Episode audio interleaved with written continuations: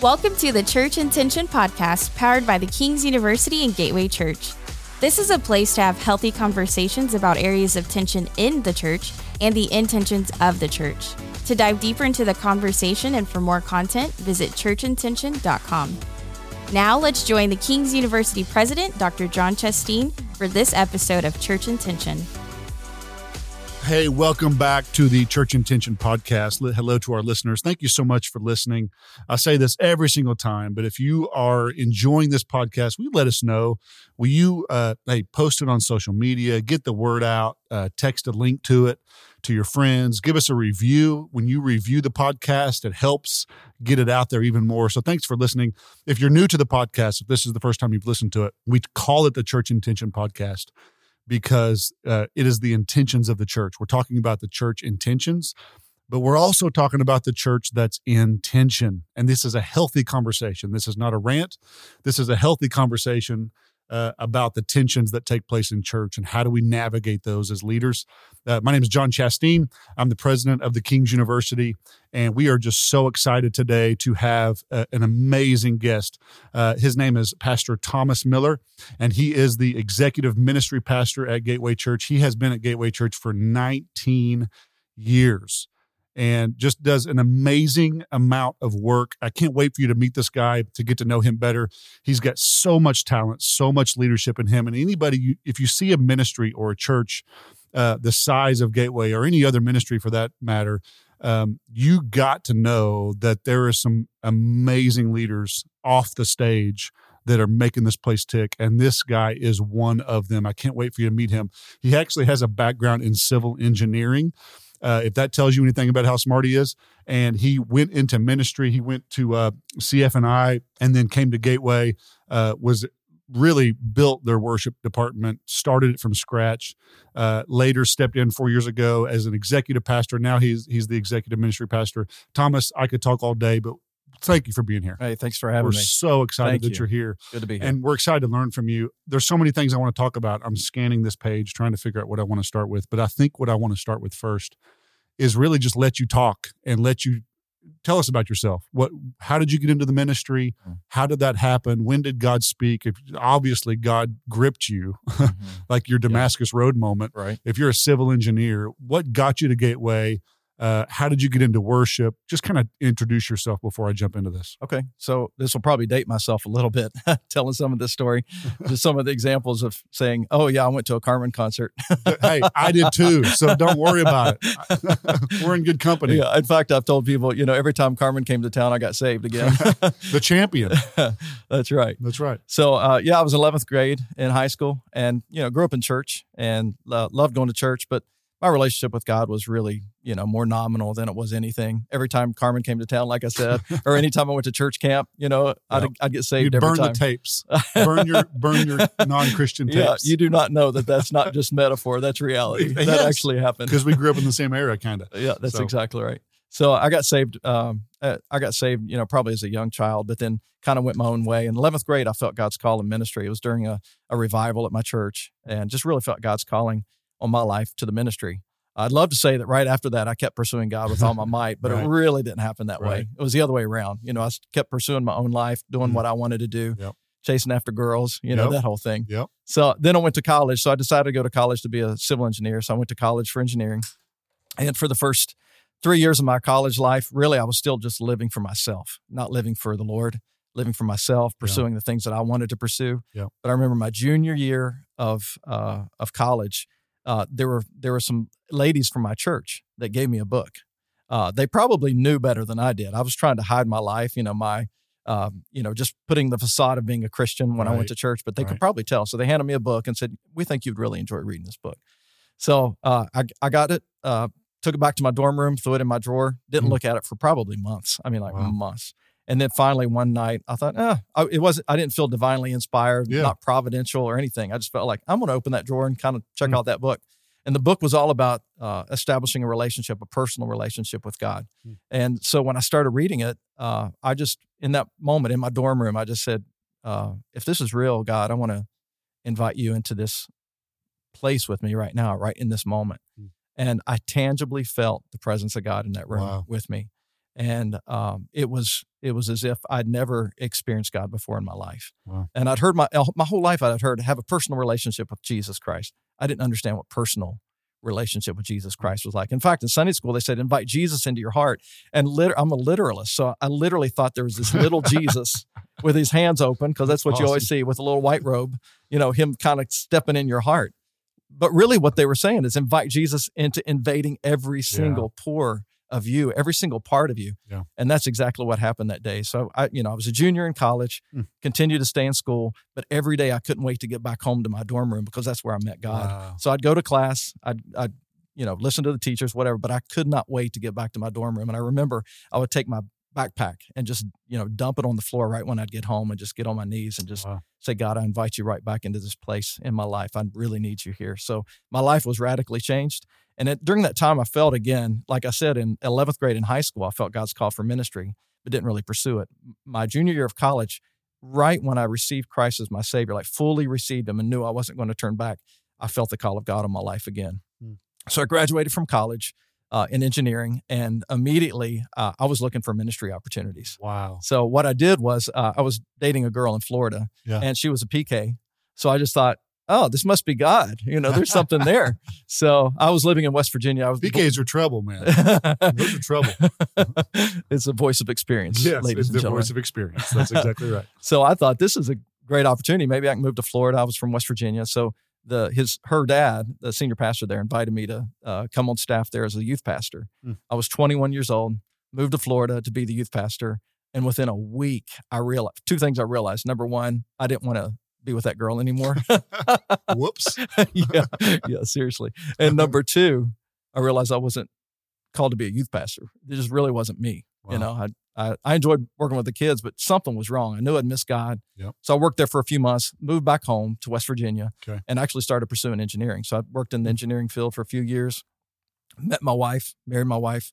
Uh, we were married a year, and then uh, supernaturally, the Lord kind of led us to go to Christ for the Nations. I still felt God's call in my life.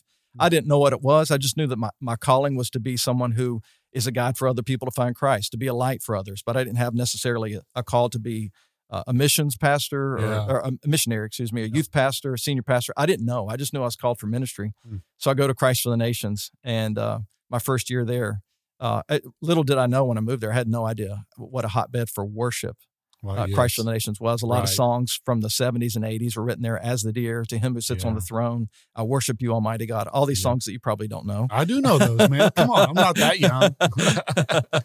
but anyway, so a lot of those songs were written there. But uh, little did I know when I stepped into that environment, it's really more what was caught than taught. I mean, I learned a lot, I was taught a lot, but really what was caught there was the presence of God and Wow. and really pursuing God's presence. And I remember God calling me to be a worship pastor during that time. So, before that, had you never thought about worship? Were you a musician? I'm a, yeah, I've been uh, yeah, it's kind of like a Okay. side gig for me. I played the piano. I started in fifth grade playing the piano. Gotcha. Uh, and in in school, I I was you know in the band and things like that, some and sang in the choir from time to time. But it was always kind of this side deal. It wasn't necessarily this uh, major thing that I wanted to do or Were you, a, were you ever in a rock band, Thomas? Be honest. I was not. In a okay, rock- just making sure, man. I could see you as a rocker. Listen, never know. in my dreams, I was definitely in a rock band. we had 20 number one hits, but that was only in my dreams. Those are your dreams. Yeah, that's I love it. Yeah. That's awesome. So so you got to Christ for the Nations. Uh, you started getting this call, this stir, this feeling. Mhm. When when and how did you bump into Pastor Robert and Yeah. Gateway? Tell us that kind of story. Okay. So I graduated from Christ for the Nations. They invited me on staff there at Christ for the Nations to just kind of be somewhat of an associate worship pastor there, worship leader there. I did that for a few years. I felt like I I wanted to start the school of worship there, so I started the school of worship there in the year 2000. The same time I started the school of worship, uh, I got a call from a friend of mine, Hmm. and he said, "Hey, there's this this small church. It's in. Southlake, Texas. That the pastor's looking for someone to come lead like a, a worship thing." And I told my friend, I'm so busy. I was so busy. I just didn't have time to do it. I didn't want to Hmm. really pursue anything like that. I can't do it right now. Got Yeah. off the phone with him. Uh, a couple weeks later, I mean, I really kind of treated him bad, probably, to be honest with you. I was just telling him, get off me. You know, Yeah. I'm, I'm busy right now. It's a hard no. Yeah, it was a hard no. So a couple weeks later, he was one of my best friends. So I called him back and I said, listen, I, this is the way I said it. I said, if you want me to jump through that hoop Hmm. to go meet with that pastor, I'll do it for you. But I'm really busy right now. But I'm sorry, I was so, you know, kind of curt with you last time I talked to you. yeah. But if you really want me to meet with him and jump through that hoop, I will. He said, I really want you to jump through that hoop. Wow. So uh, I'll go meet Pastor Robert and Debbie. We, my wife and I, go meet them at a restaurant, and uh, during our conversation together, uh, just just started feeling like the Lord was doing something. wasn't expecting it at all, but kind of felt a connection. Yeah. Uh, at the end of that lunch, I was walking to the car, and I turned to my wife and I said, "What just happened?" Hmm. It was just so odd. You know, we were both working on staff at Christ for the Nations, really trying to change the change the nations. you Yeah. know, Change doing- the world. change the world. And and what's this with this 100 member Podunk Church in South Lake? This pastor here. Right. Uh, so we agreed to come. I agreed to come lead worship for a couple times in December of 2000. So December of 2000. I was Mhm. about to ask what kind of time frame that was. Yeah, it was December 2000. And Gateway started in what month? April 2000. April of Yeah, 2000. April 2000. Wow. So it was December 2000. December 2nd, 2000. I come and lead worship. Uh, led the whole thing during during worship. This is what's what, what's real interesting. It's a church of about 120 by then. Yeah. Uh, I was used to leading worship of Christ for the Nations, where you know you have 2,000 hands yeah. raising to the Lord and they're so excited and pursuing God and all of that. You go to this church. Yeah. Uh, pretty brand new church. Yeah. And it was such a polar opposite for me. It Wow. was such a such a shift for me. So I come and lead worship. First song, I don't remember what the song was. When I was leading it, it was just almost dead. You know, it was just almost lifeless. It felt like to me. Yeah. You know, and this guy halfway back had his arms folded, just kind of staring at me.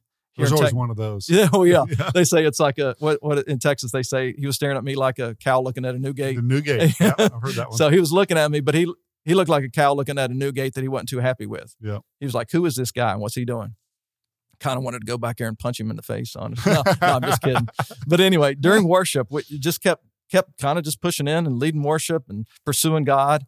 And through the whole thing, honestly, it was a little discouraging because all these people weren't really pursuing God. But I Yeah. look over, and there's Pastor Robert on the front row, and he's on his knees wow. his arms raised up high in the air and he's just worshiping the lord with all his might and i remember thinking to myself if that is his heart Yep. and he truly is the worship pastor of the church Yep. i mean the senior pastor is the is the whatever pastor of any department of the church We had the same conversation with Mar- Pastor Mark Harris. He was on um, early on another episode, and he said the exact same thing. He Hmm. said he said you know the the senior pastor is the worship leader, and and he was tell- telling a story about how he went to a different church. But I I, I said that I said you know every time I'm at Gateway and I look over, Pastor Robert's is going to come in. He's Mm-hmm. going to get on his knees. He's going to worship, and you see that culture get become viral. Yeah. So you got to see that really happen because early on that wasn't the case. it was not Wow, no so so i saw him and i thought if if that's his heart i know that this culture can change wow, the Lord hadn't spoken to me to me for sure to come to Gateway, uh, so I still wasn't sure if I was going to do it. After the service was over, uh, uh, I can't remember if it was this. I think it was the second week. So after the second week, I come and lead worship the second week. That's all I committed to was leading two times. Uh, at the end of the second week, uh, after the service was over, uh, Pastor Robert comes up to me and he says, "The Lord has spoken to me." wow, And so I said, okay, you know, what is it? And he said, the Lord told me you're the worship pastor for Gateway. My response, hopefully it was kinder than this, but my response was, well, that's great. God hasn't spoken to me yet. uh, and he hadn't. I hadn't heard the Lord yet. yeah, Uh, so, but I was probably saying, well, well, that's great, but I need to pray about it. And I, you know, at working at Christ for the Nations and worship, a lot of pastors would would contact me or contact members uh, of the staff there in worship and say, "Hey, uh, I need a worship pastor. I'd love for you to be the worship pastor." I even had some say, "God told me you're supposed to be the worship right. pastor." So you'd heard it before. I'd heard it many times Yeah. before. I mean, we all have heard Yeah, things like absolutely. that. So I just thought I need to I need to hear the Lord myself. Yep. So that was December 9th. So I told him, I said, let me pray about it during the holidays. I'll get back with you in the new year. He said, great, let's do that. So during the holidays, my wife and I, we go back to West Virginia for the holidays where we're where we're from. Uh, one morning, she got out of bed, uh, and I was in bed just by myself. Uh, door was closed, and the Lord said, "Pray about Gateway right now." Wow. And so I prayed about it. And when I prayed about it, I'm not a man that gets a lot of visions, but what I saw, I saw this picture. You know, we call it vision. That sounds like more of a spooky term, but it's really sure. this word picture or, or or a picture in your mind. I saw these two doors opening up. They were like French. Uh, they were like French doors. That was kind of the the shape of them. These two doors opening up and a light shining through the middle. And the Lord said, "This is the way. Uh, Wow. this is gateway. Walk that direction." So I, I get excited because I hear Wow. hear God's voice. Once I hear God's voice, I'm good. you Yeah, know, before that, I was in, in tension. That's right. but but now I'm good. So I, I go back to to Texas, meet with Pastor Robert. Just he and I were meeting, and I say, "Well, the Lord has spoken to me." And he said, "What's what's the Lord say?" I said, "Well, I need to tell you something. I I, I had to preface it by saying I'm not I'm not crazy. I'm not, weird. I'm not weird. Which is the famous last words of everything before someone talks to a pastor. and it's always Hey, weird. I'm not weird. and it's but I'm always about weird. to be weird. Yeah, exactly. yeah, whatever the disclaimer is, Yeah.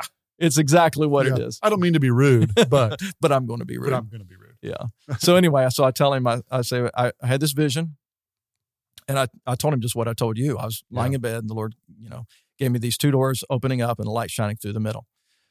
While I'm telling him this, he gets this grin on his face and he looks at me, you know, kind of turns his head sideways and just grins at me. And I thought he's preoccupied by something I'm saying. So I said, what, what is it? He said, well, I want to tell you, I'm glad the Lord spoke to you. I'm real excited about you coming to Gateway. Hmm. But I need to tell you, while you were gone, we designed our logo at Gateway Church. I've seen that logo. And the logo is two doors opening up. And a light shining through the middle. Wow. Uh, and that's what it was. I looked at the, lo- I mean, we've iterated that logo a few times since then, but Yeah. that first logo from back then, and when he showed it to me that weekend when I came and led worship, or whenever the next time I led worship was, Hmm. and when he showed it to me, I thought, that is exactly it. And I had no idea. I had never seen that logo in my life Wow. because they designed it while I was gone. So Wow. anyway, so the Lord spoke clearly to me. So in January of 01, from then on, I've been full on with Gateway. So how many years were you over worship? At well, Ga- you kind of technically Gateway. you still are. Yeah. But I mean like directly The- on the stage, worship the pastor. worship pastor. Yeah, from from if you consider December 2000 or January of 2001 all Yeah. the way till uh, I continued to be the primary until the summer of 2016. 16. Yeah, 2015 I stepped into my new role now, but I continued to do both at the same time until the summer of And, 2016. and we're talking albums, we're talking Yeah.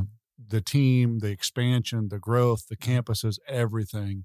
You were front and center, that that guy, yeah, right? Yeah. And so I, I kind of want to jump into to this first question that I want to ask you, and because I think this is something that a lot of pastors or leaders find themselves because you you know you find yourself serving the Lord in a certain role for several years, and then there always comes that point. Um, I shouldn't say always, but a lot of times that point where the Lord makes a little shift. You know that this is what you've been doing, and this is now what I'm calling you Mm. to do. You know this this shift in, in calling, Mm. and so you go from being this front and center.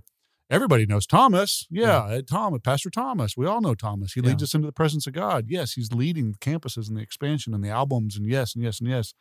And then all of a sudden you shift from going, okay, Pastor Thomas, yes, you're still going to be on stage sometimes. Yes, you're still going to be, be needed and known, Mhm. but we need you to kind of go behind the scenes Yeah. and step off the stage. And Mhm. now the spotlight's not on you, Thomas, Mm. and we need you to step into this executive pastor role.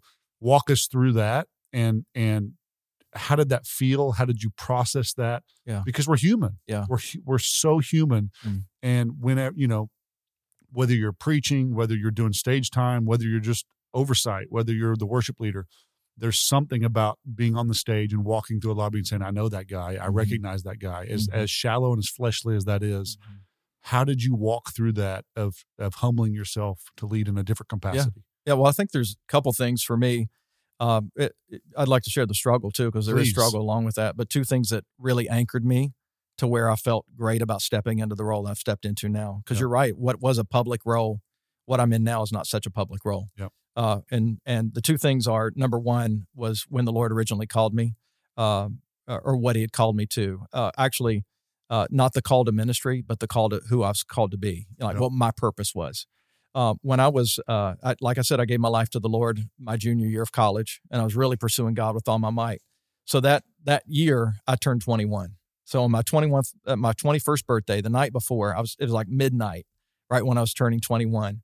I'd never heard anybody say that the Lord asked him this, but the Lord asked me, and I thought I was probably crazy, but I knew the Lord had asked me. He said, "What do you want for your birthday?" Hmm. On my 21st birthday, um, and I thought about it for a while because I thought God asked me what I wanted for my birthday. I know that sounds crazy. You know, people awesome. listen to this podcast going, No, I love he has that. visions. Some people are like, at midnight on my 21st birthday, I was not talking to God. I was at a bar. But this is Yeah. awesome. Go with it. So, so that's what it's, uh, this is important to me for what I stepped into Oh, I love now. it. But uh, so the Lord asked me, "What do you want for your birthday?" And I thought about it for a while, and um, so I finally just said this. I said, "God, I, I want, and with all my might, this is how I felt. Yeah. Um, I want that my life would be that you would have created me, so that I can be a light for others to find you, so that I can be just a guide for others. That my existence, that's why I'm here. Wow. And um, God answered me quickly, Yeah. and He said to me, "I heard that prayer uh, well before you were ever born. Wow. And I answered that prayer, and that's why you're here. Wow. Uh, and just as a little parenthetical side story, um, I, I was not a planned child. Yep. And my parents were very much protecting themselves from that. Wow. And still I came through. Uh, Just stubborn as you are. That's right. So I, I go back to that to know that God Wow. has said that's your purpose is to be a light, to be a guide, to be someone that others can find me. So I've never felt like being a worship leader is my purpose. That's so good. I felt like worship leader was a calling in my life for maybe a season in my life. That season was a long time. You know, Yeah. if you add Christ for the Nations plus here at uh, Gateway, it was 20 years of my life Yeah. uh, that I, I led worship. So it was a long season, but I never felt like it was my purpose. So, So, I never hung my purpose on that. yeah, it's a it's a it's an identity thing. What do you find your identity in? That's right. And so tell us about the struggle of that because yes, it's it, there's a struggle in all of it. It's it's Yeah. this daily renewal, transforming my mind every day, Yeah. renewing my mind. Yeah. So what were some of the struggles in, in some of that process? Uh, uh, struggles in shifting from Shifting, yes. Yeah. Yeah. Okay. So uh, I'll, I'm just going to tell you one more thing. Please, I'll tell please, you the struggles please. if I can. Yeah. So the other thing that kind of anchored me. So the number one anchor was that for me. The other anchor was in the summer of 2014. Uh, the Lord spoke clearly to me again. So if you notice, both things are related to God speaking clearly. Right. So God spoke to me clearly, and He said to me, "Significant change is coming." Mm. uh, as significant. And I, I was listening. The Lord said, as significant as when you left Christ from the nations to come to Gateway. Wow. And I thought by him saying that, he was saying he was shifting me to another Yep. church or ministry. Yep. And so my immediate response to him, this was again the summer of 2014, my immediate response to him was, but Lord, I don't want to leave Gateway. Yeah. And then he he answered in response, and you're not leaving Gateway. So, awesome. Isn't that awesome? So I actually set Love up a meeting with Pastor Robert, and I told him what the Lord said to me. Uh, and these are these are some of these few moments in your life that you know that you know that you heard the Lord. Absolutely. It's a clear, clear, clear word. So I tell him this. This is what the Lord said. I don't have an answer for it, Robert. I'm just telling you this is kind of what I feel. So he said, "Well, let's process this together and let's see what the Lord does." So it was almost a year to the day from that moment uh, to where circumstances would have it that were even beyond me or Pastor Robert to where I'd step into this role. wow. So the reason for that. So when this came about, and whenever this was uh, came to me and said, "Hey, would you step into this role?" The Lord said to me clearly, "This is that. This is what I was telling you about. So do it." So I easily stepped into that role. Now, I easily stepped into it, but the struggle on the Walking it out, backside, right. walking it out. I think uh, I continued to do worship for the next year, so I still had a platform ministry, public Mhm. platform ministry. Um, but at the same time, I, I was kind of thinking, I got to let one of these go because I'm so exhausted. I'm doing both right now. I can't imagine. Uh, and so uh, I I understood that if I let this go, the worship thing, which has been a part of my life for 20 years, that I would not be doing that anymore, uh, and that there wouldn't be such a public platform. It would be more of a private uh, ministry of what I'm doing. Um, I think part of the struggle with that ha- has been for me more so. Am I still uh, the question I still ask at times? Probably the struggle even to this day. Yeah. Am I still influencing to the extent that I was influencing back right. four years ago? Right. You know, when I was on the platform more. Yep. Uh, the the accolades and the and the praise and all of that. Honestly, it it feels good because words of encouragement are helpful. Sure. But I was always, even in my heart, I was always careful to um, Guard. Yeah. to guard it. In fact, one of my favorite things to do, and I I used to keep this very very private between me and God. Wouldn't tell it to anybody because it was such a private thing between me and God. But I, I've shared it a few times now because I feel like the Lord's given me the ability to share it, to give me the permission to. Is that when people would compliment me from leading worship or doing whatever, in any type of ministry, uh, even to this day, when somebody compliments me, one of my favorite things to do, if probably my favorite act I ever get to do, is that at the end of that day, I love to kneel by my bed Mm. And I love to say to God, Lord, you, you and I both know those words, Wow. they're really to you, they're not to me. That's so, So, good. any compliment that I receive today, I lift it to you and I give it to you because it's not mine. That's really Uh, good. I used to say, "Oh, it was the Lord," is you know, and, and, you know, you've heard people say it's the Lord, and you're like, "Well, it's not that good," but but Yeah, it- so or it's all God. But so I used to. Then I finally felt freedom just to say, "Thank you, thank you, thank you," and I I would take those and I would bundle those up, up, 'em. and at the end of the day, I would I just think lift that's them so to the Lord. good, and I think there's pastors out there that need to receive that and and and act on that Mm. because it is the temptation of every of every pastor to before too long you start believing your own you know believing Yeah. your own hype. Yeah, So I think that's such a, a healthy way to to to to process through that. So one thing I, I do know about you, um, Thomas, is that you're uh, and you're gonna, I'm going to say these things so you don't have to. You're ridiculously talented. Um, uh, I don't I don't know music very well, but I know people who do, and I've been told you're one of the best, most talented piano players on the face of the earth. Well, thank you. Classically trained. I mean, you can sit down and play anything eloquently, beautifully. You know, I know that you're crazy creative, ultra creative, but I also know that you're ultra administrative. Like it's it's a it's a rare breed. Okay. And so um, from from stage time to even even just doing the transition. I mean, I've never seen anybody do it better. Coming out of worship, leading into a sermon, the transition guy, the the worship leader, the piano player, the the singer. Like you're, you're even good at grammar. You do, Thomas. You're just good at a lot of stuff. So here's my question. Here's my question. So now you've stepped into this role where yeah. you're an executive pastor and you're leading teams how do you delegate stuff to people that in your mind you're thinking i could just do this better if i just did it mm-hmm. myself and i think that's yeah. a struggle for a lot of leaders yeah. is we don't end up delegating authority yeah. and we end up taking on too much and wearing ourselves out because we just say well i can do it faster and better if i just do it myself well you may be right so but but everyone knows we got to delegate authority and empower people. Yeah. So how do you process through that? How do you empower people who may not be the best? They yeah. may not be as good yeah. but they but they have to learn they have to be developed. And so how do you do some of those things? Uh, i appreciate the question. It's actually been a big struggle of mine wow. uh, a lot of times where i think well just give it to me. I can take care of it. I, will get it done quicker and it'll be yep. okay and probably a lot of us feel that way high level leaders they're going to feel that way they're yep. going to feel like i can just take it i can do it it's faster it's faster and more efficient that's right more efficient but burns ourselves out a lot Absolutely. quicker too Absolutely. Um, so i think i think for me it has been a struggle where i think um, I, I probably can do this better uh, the the other thing though is that, that oftentimes it's based in perfectionism. Right. And the perfectionism is uh, I, I can do it and I know people will like it. It'll be good. If you do it, it may not be perfect. I need it to be perfect you know that so kind good. of thing and i know i know i've battled with perfectionism a lot yeah and perfectionism and excellence you know there there uh, there are a lot of things we can say that are different from each other yep. but at the core of either one of those it truly is the motivation perfectionism will always always always be based in fear always so good fear of man fear of failure fear of looking silly whatever yep. it may be yep. perfectionism i mean if you if you work for somebody who's a perfectionist or if, if you are a perfectionist i just want to say watch out yep. because you're going to hurt a lot of people around you because what you're doing is based out of fear so and so excellence, though, I, really excellence. The very difference between the two at the core, perfectionism based out of fear, excellence is based out of love. Mm. Always based out of love. In fact, Paul, 1 Corinthians 12, 13, and 14. 12 and 14 are about the spiritual gifts. Uh, 1 Corinthians 13 is about the love chapter. Obviously, yeah. we know the love chapter. But at the end of chapter 12, what's crazy, uh, what I love about it, is at the very end of chapter 12, after Paul had been talking about all the gifts, this is how you use this gift. And he was trying to bring order into the Corinthian church. Mm-hmm.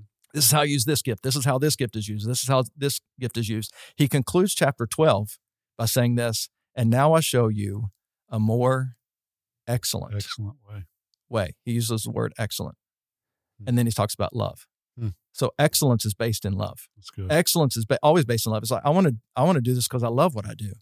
And so part of me always wanting to take it from others, you know, instead of empowering others to do it, has been based. I, I look at it, I think that's based in fear. Wow. That's based in perfectionism. But I think, no, I want it to be excellent. And excellence is always going to be done in a group of people. It's never going to be done by myself. In fact, I want to say, if your vision for ministry includes you and you only, your vision is way too small. Yeah. Because you will always do things with others. Psalm 133, how good and pleasant it is for brothers and sisters to dwell together in unity. God's, that's where God commands a blessing. So is it almost like, um, you know, as a father or a mother, you, um, usually fathers in this situation, but you're, you know, so let's say, you know you're you were a football player back in high school and your son becomes a football player and mm-hmm. and you end up being this hard pressed father that's that's just challenging and challenging and challenging your child but really it's it's less about you wanting them to succeed and you're worried about that's that right. they're going to be a, a, reflection on you that's right. as a father that's right and it's it's fear based so so do we do that as leaders where you know this perfectionism it's it's not that we're afraid that they're going to fail even. Maybe it's afraid that their failure is going to reflect on exactly me as a leader as yeah, a failure. that's right. Right? Yeah. So how do we overcome that? Like how are some practical ways? If, if these are things that we all struggle with and you you've even said yourself this is a, something that i'm constantly mm-hmm. like what are some things you do to kind of overpower that to to as paul would say take that thought captive yeah. and make it obedient to christ? Yeah. is there any practical things you do in those scenarios uh, yeah. or uh, processes or is it just it really may just boil down to i'm just going to capture that thought uh, or I'm going to have people around me that are honest with me. Yeah. Uh, some of those tools are. Yeah. Yeah. Well, yeah. Very good. Yeah. So it's probably not a, a uh, here's steps one through four Right. as much as it is some of the things I got to remind myself of. Yeah. Which is number one, it's not about me. It's good. And so often, and everybody will say, yeah, it's not about me, not about me. People in ministry will say, yeah, it's not about me. But so often there are these weeds that creep up in our heart that just Yeah. kind of pop up overnight. We Yeah. see them. We may not see them actually, That's uh, true. but there are these weeds in our heart that that maybe are, it's ambition. You know, it's wanting to wanting to kind of still look good in front of everybody, or maybe wanting to succeed to a further place, wanting to be more. Yeah. Uh, and the only ambition that's mentioned in the scripture is selfish ambition, James three sixteen. Yep. And it says where there's selfish ambition, there's every evil practice, wow. uh, disorder, and every evil practice. And every in the original Greek means every. Every. it's every. it's, It's, not every. a trick question. Yeah. So I've got to remember so often because I, I see these weeds in my heart sometimes, and I I feel like God, look at look at me. I'm a mess still. I'm still trying to do this about me.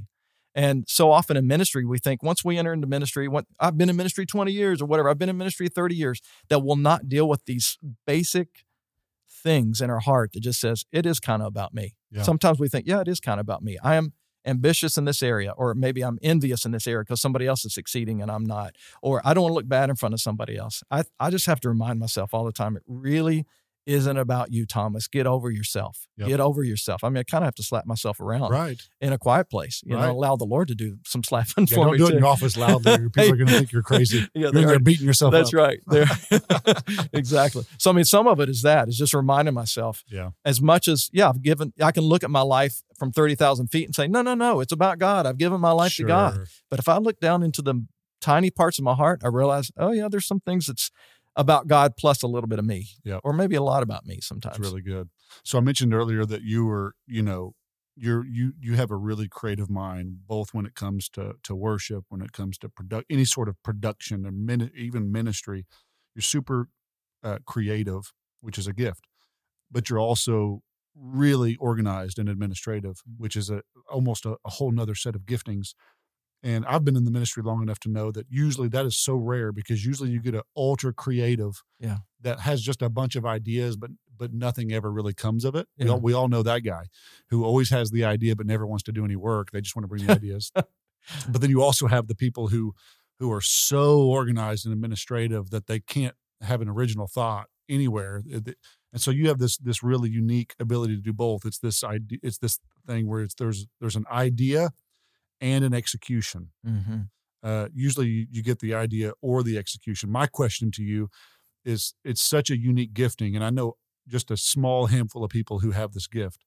Um, have you always had that gift giftings, or do you feel like you were you started as creative and you disciplined yourself into administrative, Mm. or did you have you always had the administrative gift and you've just tried to really carve out space to be creative? Yeah. Have you, or maybe you're just like, I don't know, it's just who I am Yeah. maybe there's nothing to it, but uh, are there e- either of those sides that you've had to really discipline yourself in, Yeah. or do you really feel like that's just a natural gift? I think the one I had to discipline myself in the most is actually the creative side because I'm by, naturally I kind of lean more towards the left brain, like more of the here's the system, here's the process, Huh. here's how we do it. Uh, and then uh, stepping into worship, you know, I, like I said, I was an engineer before I was It's uh, a worship leader. And those things are real related to me. I look at music like math to me most of the time. I don't, I, obviously, I love the creativity part of it too, but it's the, it's the art mixed with the science that really uh, I, I appreciate the most about music. Wow. Uh, but the creative side, it, uh, I have to discipline myself to do that. Uh, probably the most. Some people are just naturally creative to an extent where uh, this administrative side w- wouldn't even be present. You wouldn't even see it. Yep. I'm not that. Uh, so I I probably have had to lean more on being creative and working harder at being creative than I have administrative. That's interesting. So you you've always kind of, but you've always sensed both giftings at work. That's not something that okay. Yeah. So one one another thing I know about you, Thomas, that I've seen is nothing is impossible with you. It seems like Mm. like I don't know. Anytime a problem Thank is, you. is put in front of you, Yeah. it's it's not a it's it's usually not a if it's a how. Let's Mm. just let's just do it. Let's get it done. Um, and I guess I'm I'm interested in that element of, of you as a leader. Is that uh, do you feel like that's something you've disciplined yourself in, or again, is this how you were raised? Like what? Because we all meet leaders who are optimistic. You know, Yeah. Some some are idealists. Some are you Yeah. know from pe- pessimistic, optimistic.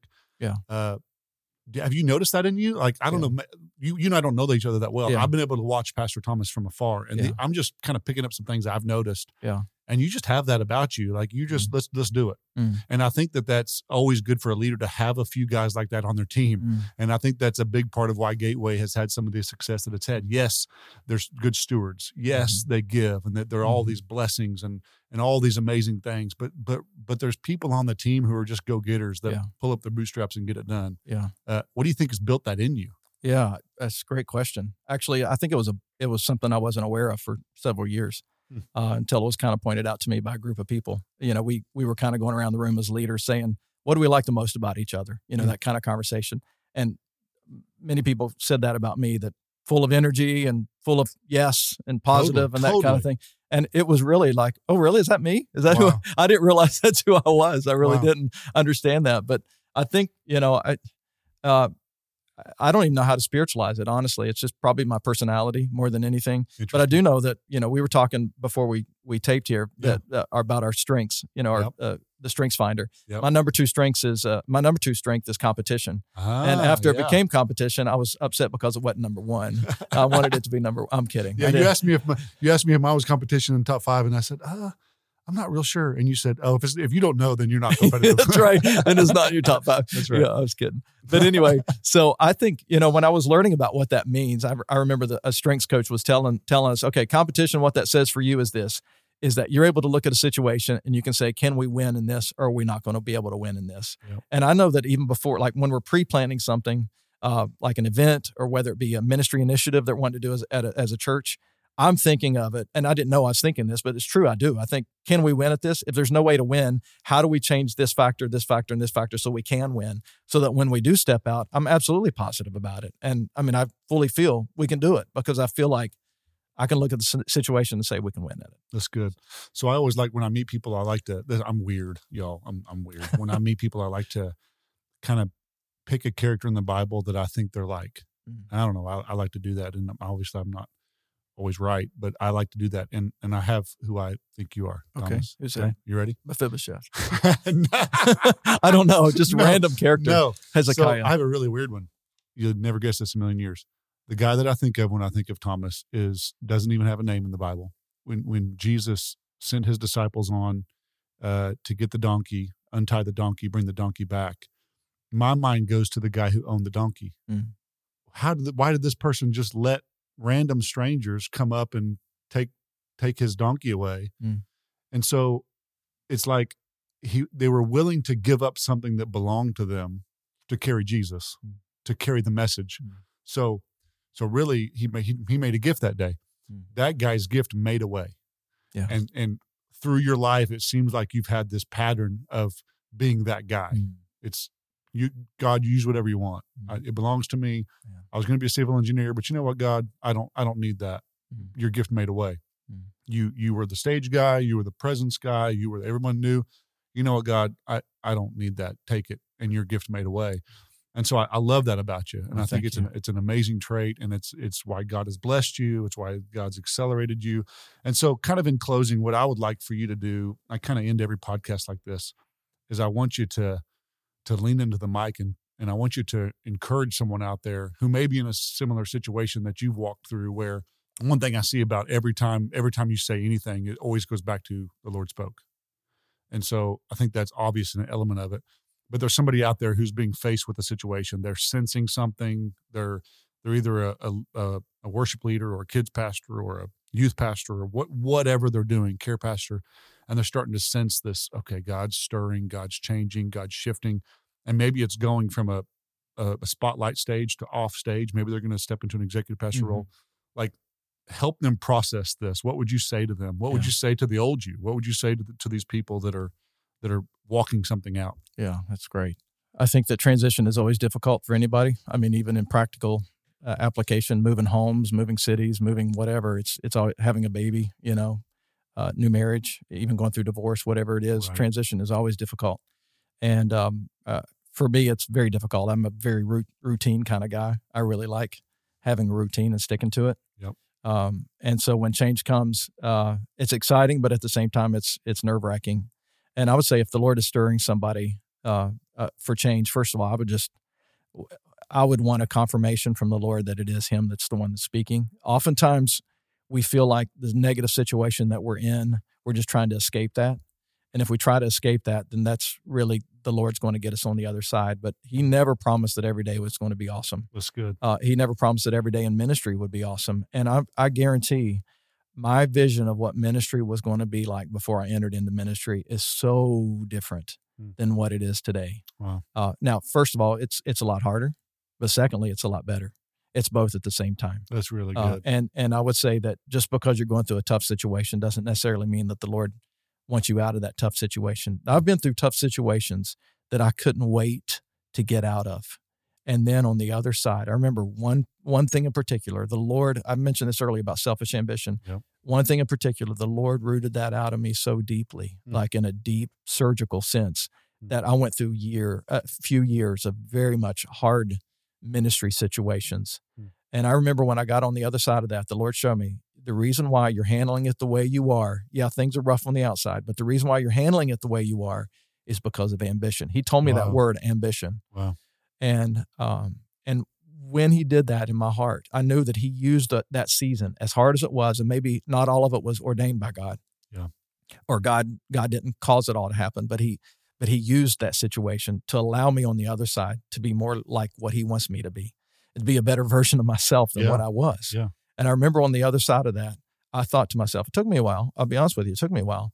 But I remember now, I can even say now, I look back on that season and I can say I would not trade that season for anything in the world. You couldn't give me enough money to change change that season for me Wow. because what I've learned out of that season, how I've learned more about God and His His faithfulness to me, and and the fact is is that uh, there were things in my life that absolutely needed to change, and so I'm not sure um, if I'm completely answering your question, No, you are. but, but I would say that if somebody Embrace feels the season. Yeah. Yeah. If- Whatever they're going that's through. right, if people feel like there's transition, first of all, make sure it's the Lord, because if it's not, allow the Lord to do that season in your heart, because Yeah. I'm telling you, you'll be better on the other side It's really and good. and then for me, I've just always um, wanted Matthew four four in my life, which is man shall not live by bread alone, but by every word that proceeds from the mouth of God. Mm. I want everything to be done by the Lord speaking to me, and so sometimes we feel like, God, did you really speak? I'm not sure. Did you do it?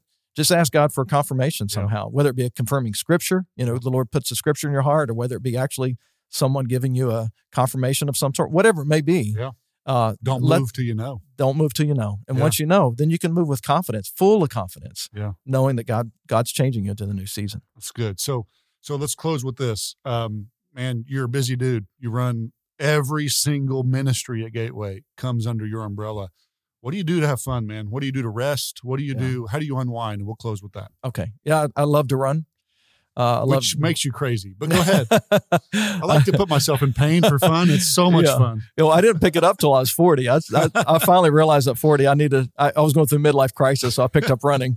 That's Uh, cheaper than a Corvette. it's cheap. Yeah, Yeah, exactly. that's It's cheaper true. than a Corvette, just running shoes. Yeah. So anyway, I start. I, I love to run. I love to go to the gym. Those are the kind of things that are stress relieves uh, relievers for me. Yeah. Because ministry is is messy. It is. It's always going to be messy because It it's people, Yep. and it's dealing with the the very highs and the very lows of people's lives. There's not. It's not usually this middle of the road. Like yeah, everything's everything's okay. Yeah. It's either a really exciting moment for someone's life that you're rejoicing with them, Yeah. or a very low season that a family is going through or a person's going Yeah. through, and you're in the middle of it. So I ha- I have to pull away, and when I pull away, I go run, and I love getting those endorphins up and and feeling like I can conquer the day again. That's That's, what I love awesome. to do. So, so Thomas, if people want to follow you, what's the best way they can? Um, I, let me give out your personal cell number. I always do that. I'm kidding. I'm do that. I always, I always joke about that. But Instagram, what's the Uh, Yeah, best way somebody all- can kind of connect with you? All of my social handles are Thomas Gateway. Thomas, one word. Gateway. Thomas Gateway. Awesome, Yeah. man! Thank you for joining Thanks us. for having We're me. so aw- you're such an amazing guy. Thank you for taking the time uh, to be on this podcast. Hey, listeners, thank you so much for listening. Again, come on, share this, get it to your friends, help us get the word out. Love you guys so much. You're doing an amazing work. Uh, keep plowing ground for the kingdom. We love you guys so much. We'll see you next time. Thank you for listening to the Church Intention podcast. For more information, visit churchintention.com. The King's University is an accredited, spirit empowered evangelical university in Southlake, Texas. To learn more, visit tku.edu.